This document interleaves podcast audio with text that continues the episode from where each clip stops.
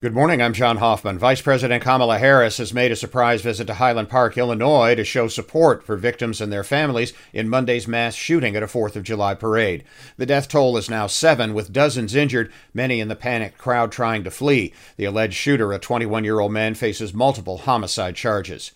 There may be a bit of hope for Americans as they struggle with high gas prices. They're down over the last 3 weeks, the current nationwide average at 4.80 a gallon. Prices peaked at over $5 a gallon in early June. Meanwhile, a new poll says inflation has about 40% of American families struggling financially.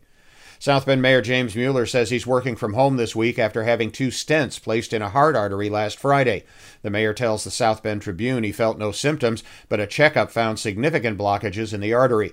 Mueller is 40. He says doctors tell him genetics may have played a role in a problem that hits most people later in life, if at all. He expects to be back in the office next week. Former Riley High School and Notre Dame standout Blake Wesley has signed his first NBA contract. Specific terms were not released, but the pay scale for first round draft picks is several million dollars over two to three years. Wesley and former Marian and Purdue standout Jaden Ivey are the first South Bend products to be drafted in the first round in the modern era. Baseball, Cubs won at Milwaukee last night 8 to 3. The White Sox lost at home to Minnesota 8 to 2. The South Bend Cubs host Wisconsin at Four Winds Field tonight after an off day Tuesday. I'm John Hoffman on Sunny 101.5.